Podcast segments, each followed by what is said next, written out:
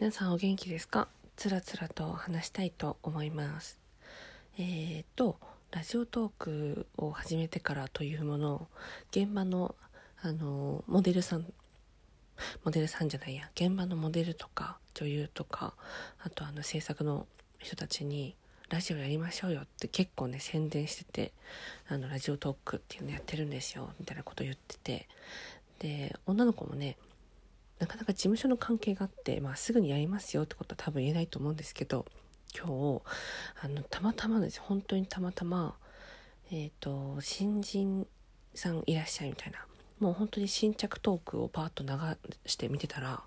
私のねすごい大好きな稲葉るかちゃんがラジオトーク始めてたんですよ。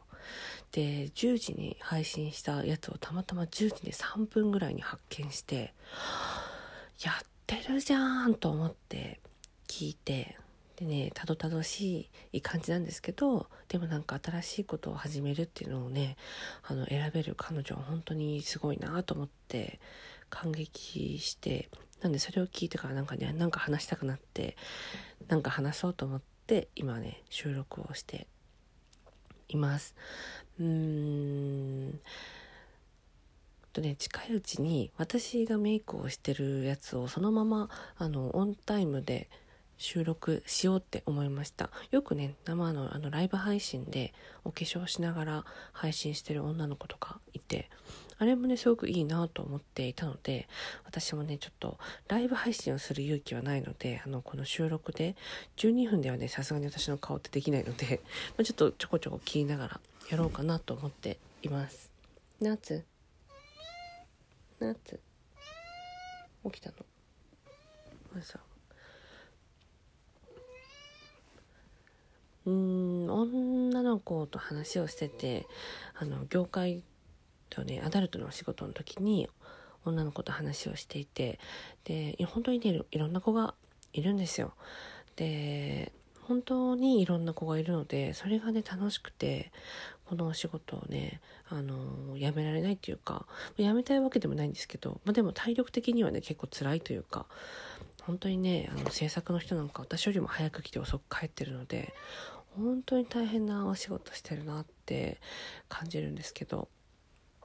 でもねあの女の子がねいろんな女の子がいてで一日一緒にいるんですよ。本当に朝早くね「おはようございます」から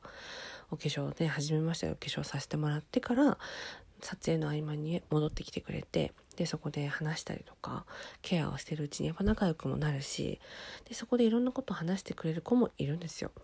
でその内容がねライトなものもあればすごくディープなものもあって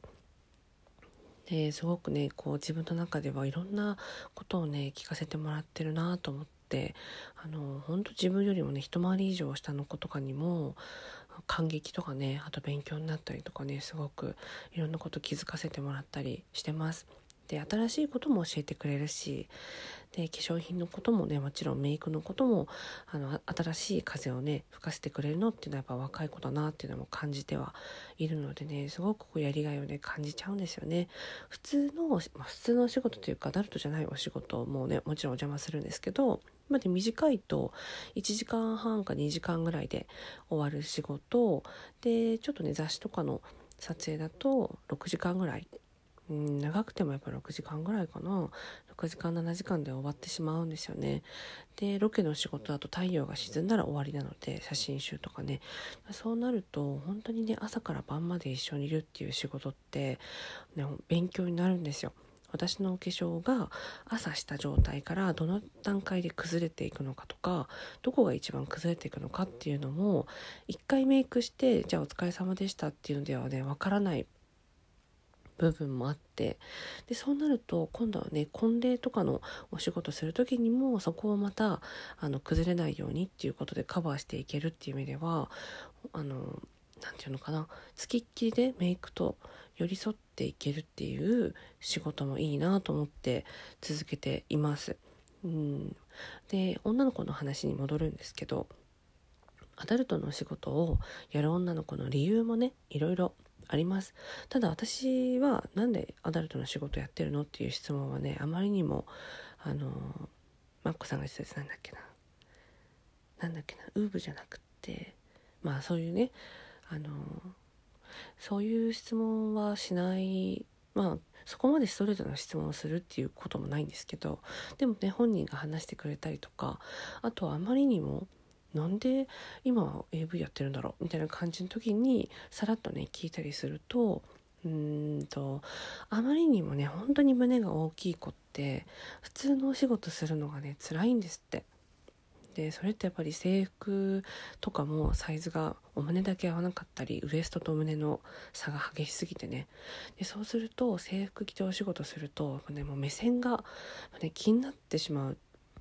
とかあとは飲み会とかね普段の付き合いをしててもやっぱあの胸の大きい子でしょっていう風に学生の頃から言われてたっていうのが本当にコンプレックスだったってで自分がこんなに胸がなければそういう風な目で見られることもなければ洋服とかねおしゃれも楽しめるしどこの仕事に行ってもそのユニフォームが普通に着られたはずなのにってすごく悩んでたんですって。でもあのこのねアダルトの業界に来れたことで自分の胸がこんなにもあの武器になるんだっこんなにね自分の胸が大きいことを受け入れてくれるしで他に胸の大きな子もたくさんいるので自分がそのコンプレックスに思わなくていいっていう業界にやっと出会えたってだから本当に良かったと思ってますっていう子もいるんですよ。もちろんね100人が100人じゃないんですよ胸が大きい子ばっかりじゃないのもあるのでただそういう自分私からしたらね全くあのもうね考えつきもしない悩みとかコンプレックスっていうのがそういう形で解消できているっていうことを聞くとあ本当に普通の仕事をする OL をするとか事務員をするっていうことが辛い子もいるんだなってこの業界に入って初めて思ったしで男性の目線っていうのがあのちょっと前にマッコさんとあの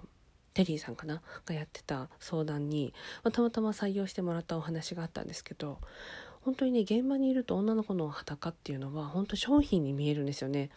例えばエルメスのバーキンを「わあすごい800万円だ」って毎日エルメスの店員さんは思わないと思うんですよ。もうそれは商品なので800万円っていう価値があるっていうだけ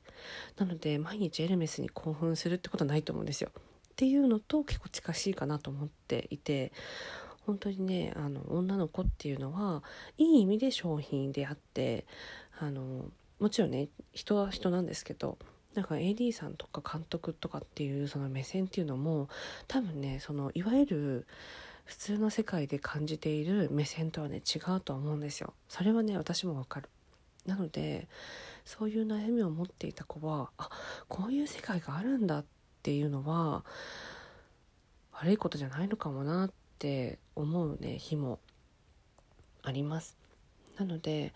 あの、まあ、絶対的にねいいお仕事ですよ入ってくださいねっていうふうには全く全く思わないというかそういうふうに進めようと思わないけどでも居場所としてピタッと来る人がいるんだっていうのはどのお仕事も一緒なんじゃないかなって思います。うんなんかねこの稲葉さんもねライブライブじゃないやこのラジオやりましょうよって話をねしたんですよちょっと前に。で私がやってるって話をしてで彼女はお笑いが好きなので自分の好きな芸人さんがやってるのを知ってるからこのラジオトークっていうアプリはもう落としてるって聞く側でねなのでって話はしたんですよでもねまさかやってくれるとは思わなくてすごくね嬉しいなって思いながらも、ね、こういうふうにいろんな機会で女優とかモデルとかいろんな業界の人にあの出会えるっていうのは音声配信、まあ、YouTube もねもちろんそうですけどこのね配信っていうのはすごくいいツールだなって思います。うんそれが絶対的にいいか悪いかっていう結果はねすぐには出ないとは思うんですけど稲葉さんねいい子だから是非聞いてもらえたら嬉しいなとは思います。ただね夢を見たいというかファンタジーが好きだっていうそのアダルトに対してそういう人に対しては私の配信ももちろん含めてちょっとねリアルなところが見えてしまうのかなとも思うのでそういう人はねあの聞かない方がいいのかな？どうなんだろうな？うん。まあねつらつらと話してしまいましたが自分がね見えてる世界っていうのは本当に一部なんだなってあの現場前にね感じます。自分が見えてる世界私もいろんな仕事をしてきたつもりではあるしいろんな人と会っているっていうつもりではあるけどだからといって本当にね見えてるのは一部のうちの一部なんだなってこの年まで生きててもね感じるのでもっともっと新しいこととか新しい人に出会って見地をね広めていくというかね